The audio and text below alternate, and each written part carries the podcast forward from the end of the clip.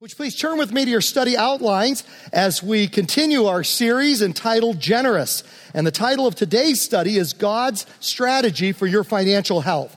And what a blessing it is to follow Jesus. Jesus was a giver, so those that follow him are givers. Jesus said it's more blessed to give than to receive. And so those that live a generous life receive all kinds of blessings in many different areas, not just financial, but all kinds of uh, different areas. Came across this one article uh, a while back. There's a secular article about a secular research study uh, paying a compliment, telling a funny joke, sending a thank you note, listening to someone attentively, donating to a hunger center, teaching a child to read, extending forgiveness to someone who has wronged you. What might all these have to do with your own well being?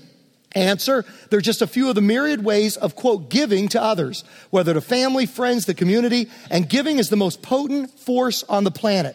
The one kind of love you can count on because you can always choose it. Say Stephen Post, PhD, and Jill Neimark in their book, Why Good Things Happen to Good People. Most of us can recall with radiant clarity those moments when giving was receiving, when another's happiness was our own. Now, here's the remarkable part. More than 50 studies at 44 major universities and funded by Case Western University Medical School have shown that generous behavior will reduce your risk of illness and mortality, and that benevolent acts have a deep and lasting impact on your mental health with these protections still intact decades later. Do you want more? Giving is also linked to traits of a successful life that is, social competence, empathy, tolerance, respect, and positive emotion. By learning to give, you become more effective at living itself. So say the authors. Give daily in small ways, and you will be happier, healthier, and even live longer. And Jesus taught this 2,000 years ago. He said it's more blessed to give than to receive. Last week we looked at the fact, number one, that God has the goods to bless you. He's got the omnipotence to bless you. He's got the desire to bless you. And He has a strategy to bless you. And we saw last week that God's strategy for your financial health, it's different than ours. It says in Isaiah 55, as the heavens are higher than the earth, so are my ways higher than your ways and my thoughts than your thoughts. And then Matthew 6 verses 22 and 23. Now, sometimes we see this as a difficult to understand verse. But it isn't if you look at it in context. If you, if you have your Bibles, if you want to turn there or later on, maybe you want to take some time to look at it, um, it, it you see that it's smack dab in the middle of a passage on generosity. It's got famous neighbors. Hardly anybody knows these two verses, but it's got very famous neighbors. Right before it is uh, what biblical scholars call a pericope, kind of a paragraph that talks about lay up your treasure in heaven rather than on earth. And then right after it is this paragraph about Jesus said you can't serve two masters, uh, God and money. You'll either hate one or love the others. You can't have two number one priorities at the same time. Well, right in the middle of it comes verses 22 and 23. The eye is the lamp of the body. And in context, what he means by eye is our perspective on stuff. Our perspective, the way we look, what we call a paradigm. Our paradigm towards finances, towards money, towards possessions. The eye is the lamp of the body. If your eyes are healthy, that is, if your perspective on possessions and finances is healthy, your whole body will be full of light. Everything else will fall into place. Why did Jesus talk about possessions and money more than any other subject? Because he knows if we can get that right, everything else in our lives is going to fall into place. But if your eyes, your perspective on finances and possessions are unhealthy, your whole body will be full of darkness. If then the light within you is darkness, how great is that darkness? Now, there's uh, the natural paradigm, the way we look at this, and then the biblical way that we look at it. The natural way is, is that all my stuff, all my money, it's mine. And once every, I don't know, two years or so, the pastor of the church will get up here and will make you feel so guilty that he will squeeze out of you a little bit of what's yours to give to God. And if he does a lousy job, he'll get one or 2% out of you. And if he does a mediocre job, he'll squeeze five or 6% of, uh, out of you. And if he does a really good job, he'll get 10% or more. I mean, so it's all about the pastor making you feel guilty to give out of clenched fingers, uh, you know, clenched fists, uh, something of your stuff to God. But that's not the biblical paradigm. The biblical perspective, the eye of the light that is healthy, the lamp of the body, as Jesus says, that it's healthy, is that it's all God's stuff. It's not a 1% or a 5% or a 10% issue, it's a 100% issue. It's all God's. And that we are mere, the old fashioned word is steward or managers. We are custodians of the stuff that God has loaned to us. And He gives us wisdom. He, he guides us as to how to use a hundred percent of His stuff because we were naked when we came into the world. We're naked when we will leave. And uh, we just borrow God's stuff in the meantime. Now, the second thing is it's underwritten by God. Haggai 2, verse 8 The silver is mine and the gold is mine, declares the Lord Almighty. 1 Corinthians 4, verse 7 For who makes you different from anyone else? What do you have that you did not receive?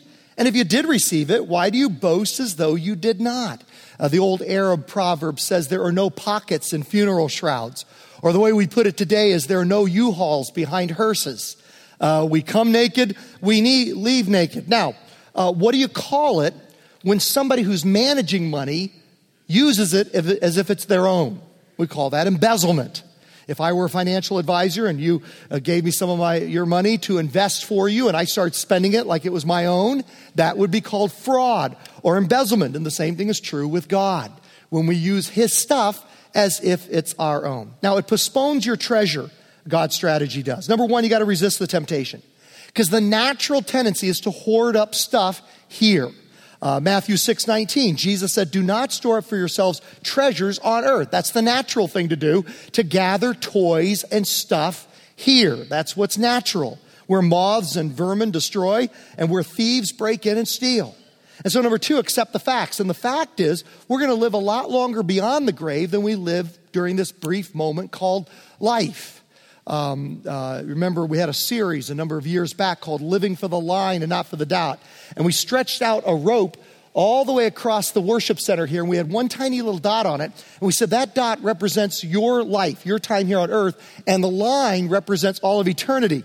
And it was so great. I talked about this at the last service, and Bev Kanji, uh, who was at the 8:30 service, I'd completely forgotten this, but when we did this series, we gave everybody a string with a knot in it and we said living for the line and not for the dot, and she still had this in her Bible. So she loaned it to me for the next two services. I'll mail it back to her tomorrow. And uh, so, at any rate, we live for the line and not for the dot. 99.9 to infinity percent of our lives will be lived beyond the grave. And only 0.0 infinity one uh, of our lives, that percentage is what's going to be lived on this side. It would be like if this line were a mile long. And so, uh, one inch is the dot and 5,279 feet and 11 inches. That's the line. And so he says, live for the line and not for the dot. He, uh, Jesus says, where you accumulate stuff is where you're going to be most comfortable. So if we pile up stuff here, it's going to be really hard to leave it.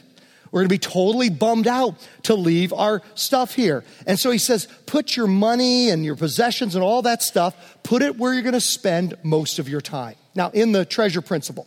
And last week I urged everybody, I want everybody in our church to read this little book. It's a quick read, takes about an hour.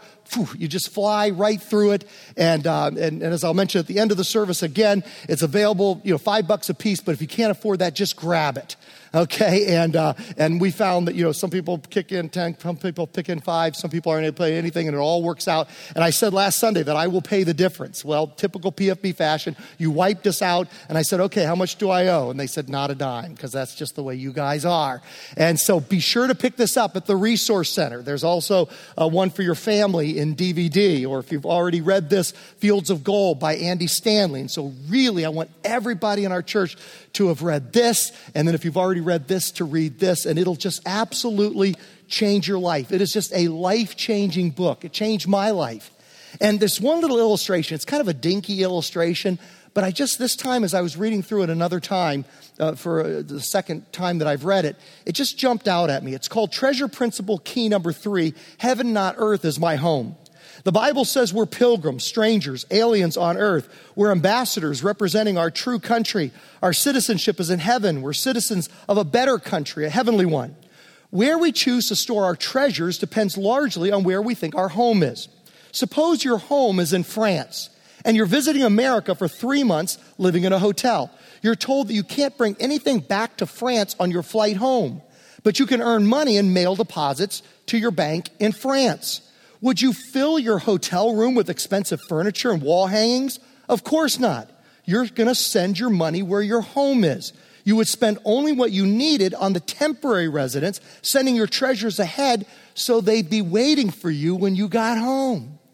And so on a business trip, you're not going to pile all kinds of money for wall hangings, you know, and fancy furniture in your hotel room. No, you're going to earn money on that business trip and send it home. And that's what Jesus is talking about here. He says in Matthew 6 21, For where your treasure is, there your heart will be also. Your heart will follow where your treasure is. Now, uh, forgive me because I've talked about this before, but I get so excited about this. One of the thousand reasons, there's a thousand reasons to follow Jesus, but here's one that as I get older, I'm particularly excited about is that Christ offers us what I call a theology of aging.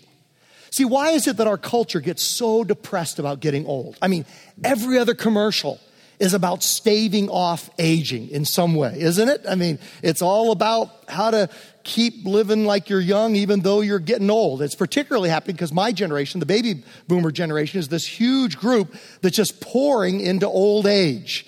And the oldest of us are what in our late 60s, and then the youngest of us baby boomers in our early 50s, and we are just pouring into old age. And so everybody's uptight about this because our culture worships youth. Now, what are the, I, I, thought about this, and you can give me your input as to other things. These are just the things I picked up. What are the three things that our culture honors more than anything else? Well, well, beauty, you know, um, uh, you know, good looks, uh, along with that, athletic ability, uh, included with that is good health, and then money. Those are the three things that we honor the most. Now, can you see why people outside of Jesus get so depressed about getting old is because every day you're walking away from your best days. There's, you're just walking away from your peak. I mean, my best 1500 meters time in track was when I was 20 years old. And I guarantee, I tell you, it has been all downhill ever since. Uh, my best hair day was about, there was this one day in my, when I was 20 years old. I had that one good hair day. And it's all downhill. And so it's all harder to look good as the years go by. It's all harder to be in as good a health and to perform athletically. And you say, well, what about money? You do tend to accumulate as you go on. Yeah, but you're going to leave it all behind. So every day that goes by, you are one day closer to leaving anything you've accumulated behind because there are no U-Hauls behind hearses. So can you see why uh, outside of Jesus, it's so depressing to get old because every day I creak more. Every day I'm slower. Every day I'm heavier. Every day I'm balder. You know, every day it just kind of goes on and on. And uh, that's why I love Kimberly because she is like blind, basically. You know, she says, "Oh, Glenn, you are way better looking than you were when you were young." And actually, it was it's kind of true because what you say, "What did you look like back then?" Then you know, so it is. But we're all leaving all that stuff down. Let me tell you an incredibly depressing thing that happened to me on Friday.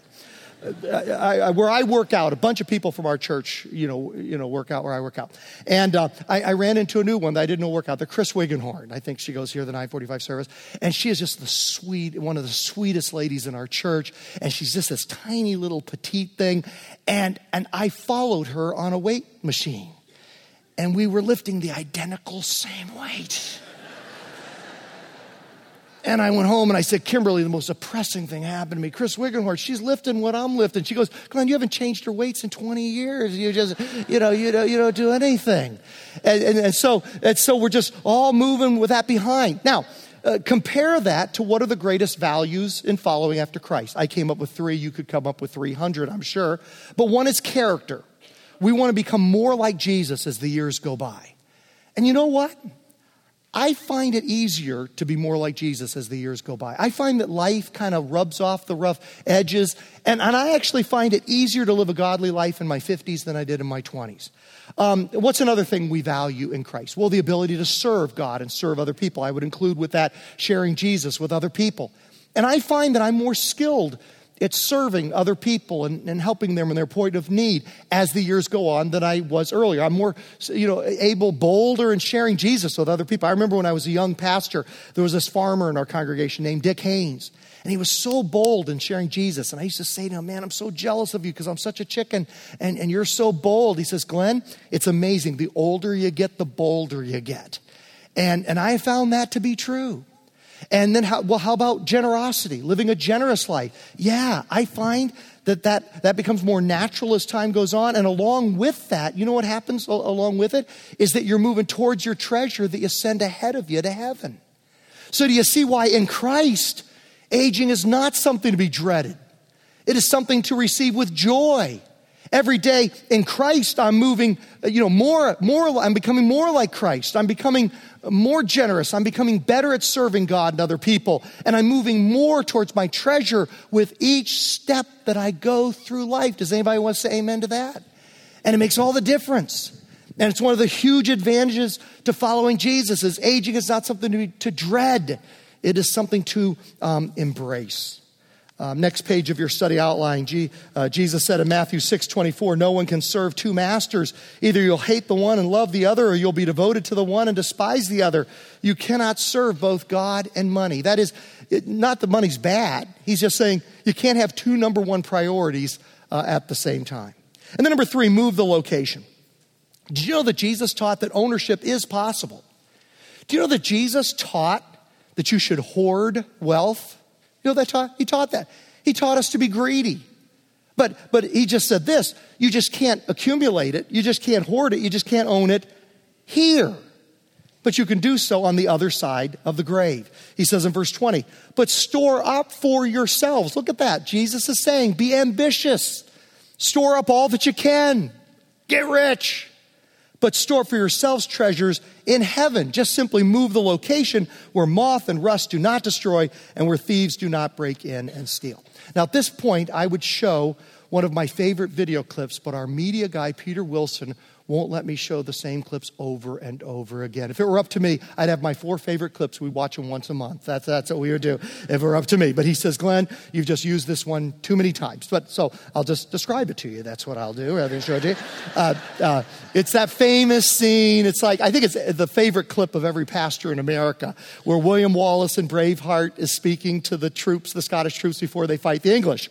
And there's this, and there's this great line where the, the troops say, Look, we don't want to go get killed. We don't want to get wounded. And he says, Okay, I, I get that. But then he has that famous line, but lying in your beds many years from now, on your deathbed, laying on your deathbed many years from now as an old man, okay, would you trade all the days between that day and this day to come back to this moment and stand up for freedom and stand up for your, for your principles? And I think the same thing. When we're on our deathbed, all of the value system changes. Um, one moment in heaven, I mean, the moment we step from this life to the next, instantly, all the value system completely goes upside down. It completely changes. And would we trade every day from that day to this day to go back to this day and begin storing up treasures in heaven? He says, move, move the low, move the location, location of that. Um, this is really a sick story, but that never stops me from telling it. Uh, um, the grandpa is on his deathbed, and he's lived a long, good life, but he's on his deathbed there. And all of a sudden, he smells from the kitchen. Grandma is, is, is making his favorite dish, which is apple strudel. And he calls one of his grandchildren to him. He says, Tell grandma, I just want one slice of her apple strudel before I die. And so the grandchild goes in the kitchen, comes back. He goes, I'm so sorry, grandpa, but grandma says we're saving this for the luncheon after the funeral. And so you, you can't have it.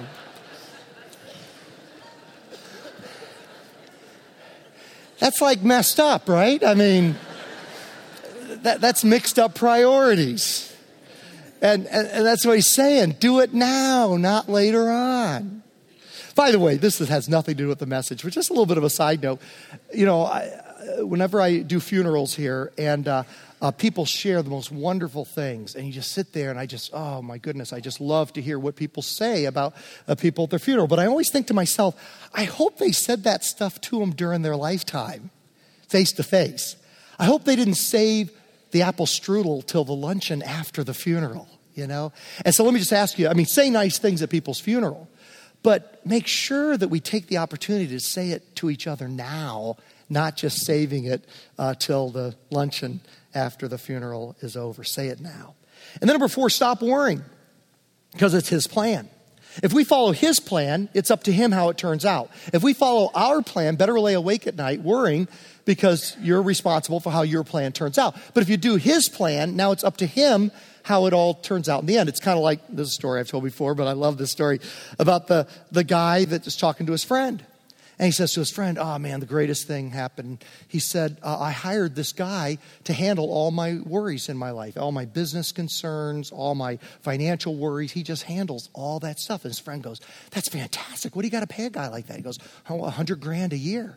He goes, 100,000 a year? Where are you going to find the money to pay him that? And the guy goes, Well, that's his worry now. That, that, that, that, that's his problem. I don't have to worry about that. And, and that's the way it is when it's God's strategy, it's his plan now it's his worry how it turns out.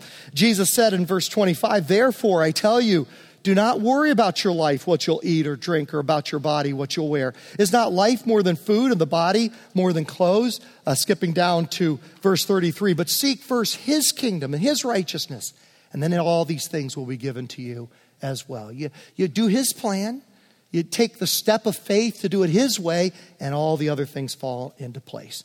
And then it expresses gratitude says in Colossians 2 7, rooted and built up in him, strengthened in the faith as you were taught, and overflowing with thankfulness. Now, we say we're thankful, but isn't it interesting how our culture is such a complaining culture? I said this last Sunday. We're the richest group of people that have ever lived in human history on planet Earth. And yet we complain about everything. I mean, if, if our meal comes up late or uh, with the waiter or the waitress, if it's not just quite right, if it's not the right temperature, oh man, we're upset. Um, if we um, if we're in the store and we're buying an item that 90% of the world couldn't afford to buy and from a store that has more diversity of goods than in any other store they could imagine in other parts of the world but boy if that if that sales clerk takes a minute too long to get that thing to us we are so uptight. And so we need to plead guilty that we are not as grateful as we should be. And it's a challenge in our culture. Did you know that if you earned $1,500 a year, and you heard me right, okay, $1,500, $1,500 a year, and my guess would be everybody in here earns that. I mean, a high schooler making minimum wage can, can earn that. A college student working their way through college can, can earn that amount. If you earn $1,500 a year, you and I are wealthier than 75% of the world's population. You're in the upper 25th percentile if you even make $1,500 uh, a year. And then we accept grace, it's all God's. And number three, we thank everyone. And I know this seems a little bit corny, but um, uh, whenever I sit down to write a check to something, and Kimberly pays the online stuff, and I do the ones that require a check, but whenever I write a check or whenever we do it automatically online or whatever, I always see that as a thank you note to the person I'm writing. Whenever I can think of it, I think of it that way. And I know this seems corny, but like when, when I write my, um, you know, my, my tax bill, uh, you know, my quarterly payment, you know, pastors are considered self-employed, so once a quarter you got to write that big check. And, and I know there's debate between taxation and the waste in government. I, you know, I get all that. My daughter, Abby, works for a fiscal hawk on Capitol Hill. And so whenever she comes home, she's ripping on how wasteful the government is and everything like that. But I think even Abby would agree that there are certain things the government does that we can't do. I, I would be lousy at building an F 16 in my backyard. Just like, and I'm a man, so I wouldn't even follow the instructions. I just, oh, I get a feel for it, you know, kind of figure it out as I go. I mean, if we had a church work day to build an aircraft carrier in the north parking lot, that wouldn't work out well. Uh, roads and, and, and schools and all these other things. And so when I write that check, it's a thank you note. I'm like, God, thank you that my local, my state, my federal government does these things that I can't do for myself. And when you, when you pay at the grocery store, you swipe your credit card or your debit card. Thank you. I write a, it's a thank you note to Stater Brothers for all the variety. I mean, I, I couldn't, you know, you go to the cereal aisle and there's 50 different brands of cereal. I mean, I couldn't pick the Captain Crunch berries to put into the box, you know. Actually, that's an out of date illustration because my days of Captain Crunch are long gone. Now it's grape nuts, is all that, you know. When you're five, it's Captain Crunch. When you're five oh, it's grape nuts from then on. And uh, but I couldn't go to the grape nut tree and pick the grape nuts and stick them into the box. You know, um, a gas company. I mean, isn't it a miracle? We're going to go home this afternoon. It's going to be cold, and we're just going to hit the thermostat, and we're going to be warm in a half an hour, an hour. So you write a thank you note to the gas company. Edison, isn't it a miracle? You hit the lights when you walk in your house, electricity comes on. So you thank you thank Edison. Um, the other night we came home and uh, the lights were out on just about five houses, just on our side of the block. They're all out. And so we get the candles and the, um, the fireplace get going and everything like that. And about an hour later, we heard the, them working in our back alley up on the lift, and the Edison guys were, were fixing it. And about an hour later, boom, lights come back on. I said to my daughter, Rebecca, hey, let's go over and thank the guy. So we go over and we walk up to the foreman, and you could see him getting like, oh, shoot, here's another neighbor going to rip into me. And, uh, and I said, hey, my daughter and I just wanted to thank you so much for fixing our electricity. We, I was just saying to my daughter, you guys could be home having dinner right now, but instead you're out here thanking us. Thank you very, very much. So, so we, thank, we thank Edison for the lecture, and then, and then we thank God. Um, when we give or when we go to the giving kiosk or online or whether we do it here in the offering, uh, we, we thank everyone. We have a heart of over of gratitude. And then the last part of that plan is that it reduces stress. Proverbs 3, 5, and 6. Trust in the Lord. Uh, this is one of the favorite verses, the most practical verses in all the Christian life. Trust in the Lord with all your heart and lean not on your own understanding.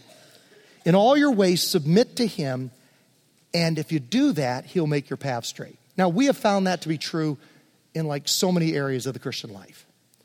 But it's always amazing to me how Christians will find this verse, this biblical principle to be true in so many other areas, but they won't apply it in the area of their finances. And so, in essence, we're saying this verse this way Trust in the Lord with all your heart, except for your finances. And lean not on your own understanding, your own brain power, what seems logical to you, except in your finances. In all your ways, submit to Him, except in your finances. And He'll make your path straight, and He does it in every other area of life except in the area of our finances. And so, so God's saying, you know what? Take the step. Trust me. Skipping to that line at the end of your study outline. Remember, God won't give you support until you lean on Him. He doesn't give you support in the, he gives you support in the areas where you lean on him. He doesn't give you support in the areas where you don't lean on him. And so remember, God won't give you support until you, he, he, you hear what he says that you're supposed to do, and then by faith, you take that step to do the thing he told you to do. And that's where the fun and the adventure and the blessing comes in the Christian life. Take the first step. Remember, God won't give you support until you lean on him. Now, now what is that? What, what is that step? That's why I want everybody to read the treasure principle. Just take an hour, boom, quick read. If you've already read this one, do Fields of Gold. I made such a big deal about this last Sunday that we, we, we wiped us out. We ran out of all these. And so people were like, they were like, well, I can't read this one before I read this one. Glenn said no, you know.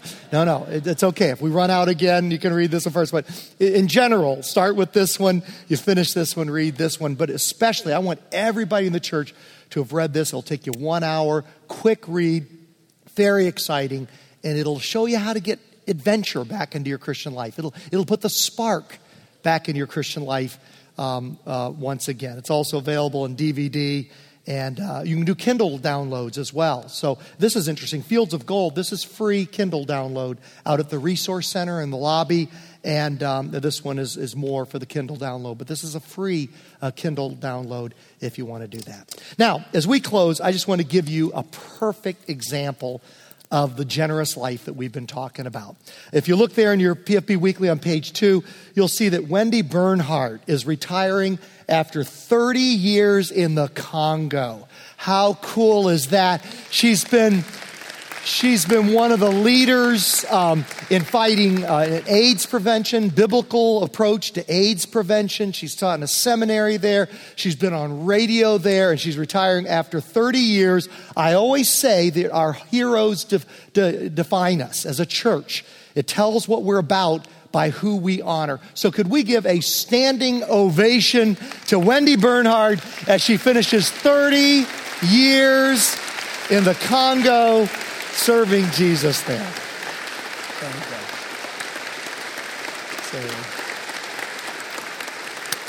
Good morning. We can, we can remain standing. Just reading. Just would you say a word to us and then do a benediction in Congolese? Okay. Okay. Okay. Very good. I'm just here this morning to say thank you for your partnership with me in ministry during the 30 years that I've been in the Congo. The Lord enabled me to teach in a Bible institute and in seminaries, preparing leaders for the 21st century. Please continue praying for these leaders in the Congo that the Lord will instruct them and, and, and mobilize them for the many challenges that will face them. Pray for the young people in the Congo. We have held True Love Waits seminars, encouraging the young people to use their sexuality responsibly as God intended it. Thank you for your support of my ministries, and please continue supporting missionaries throughout the world because God's word is going forth. Wonderful. Very, very good. Go give it to us. Here it comes. Pikanlem wa mfumu wetu Yesu Kristo, zola kwanza ambise, yekintwadi kiampeve ya nlongo, biakala yeno bwabu yemuntangu ikaimani. Amen. Amen. Good, good. God bless you guys. Good to, good. Thank you so much. Thank you, Sean. Good, good.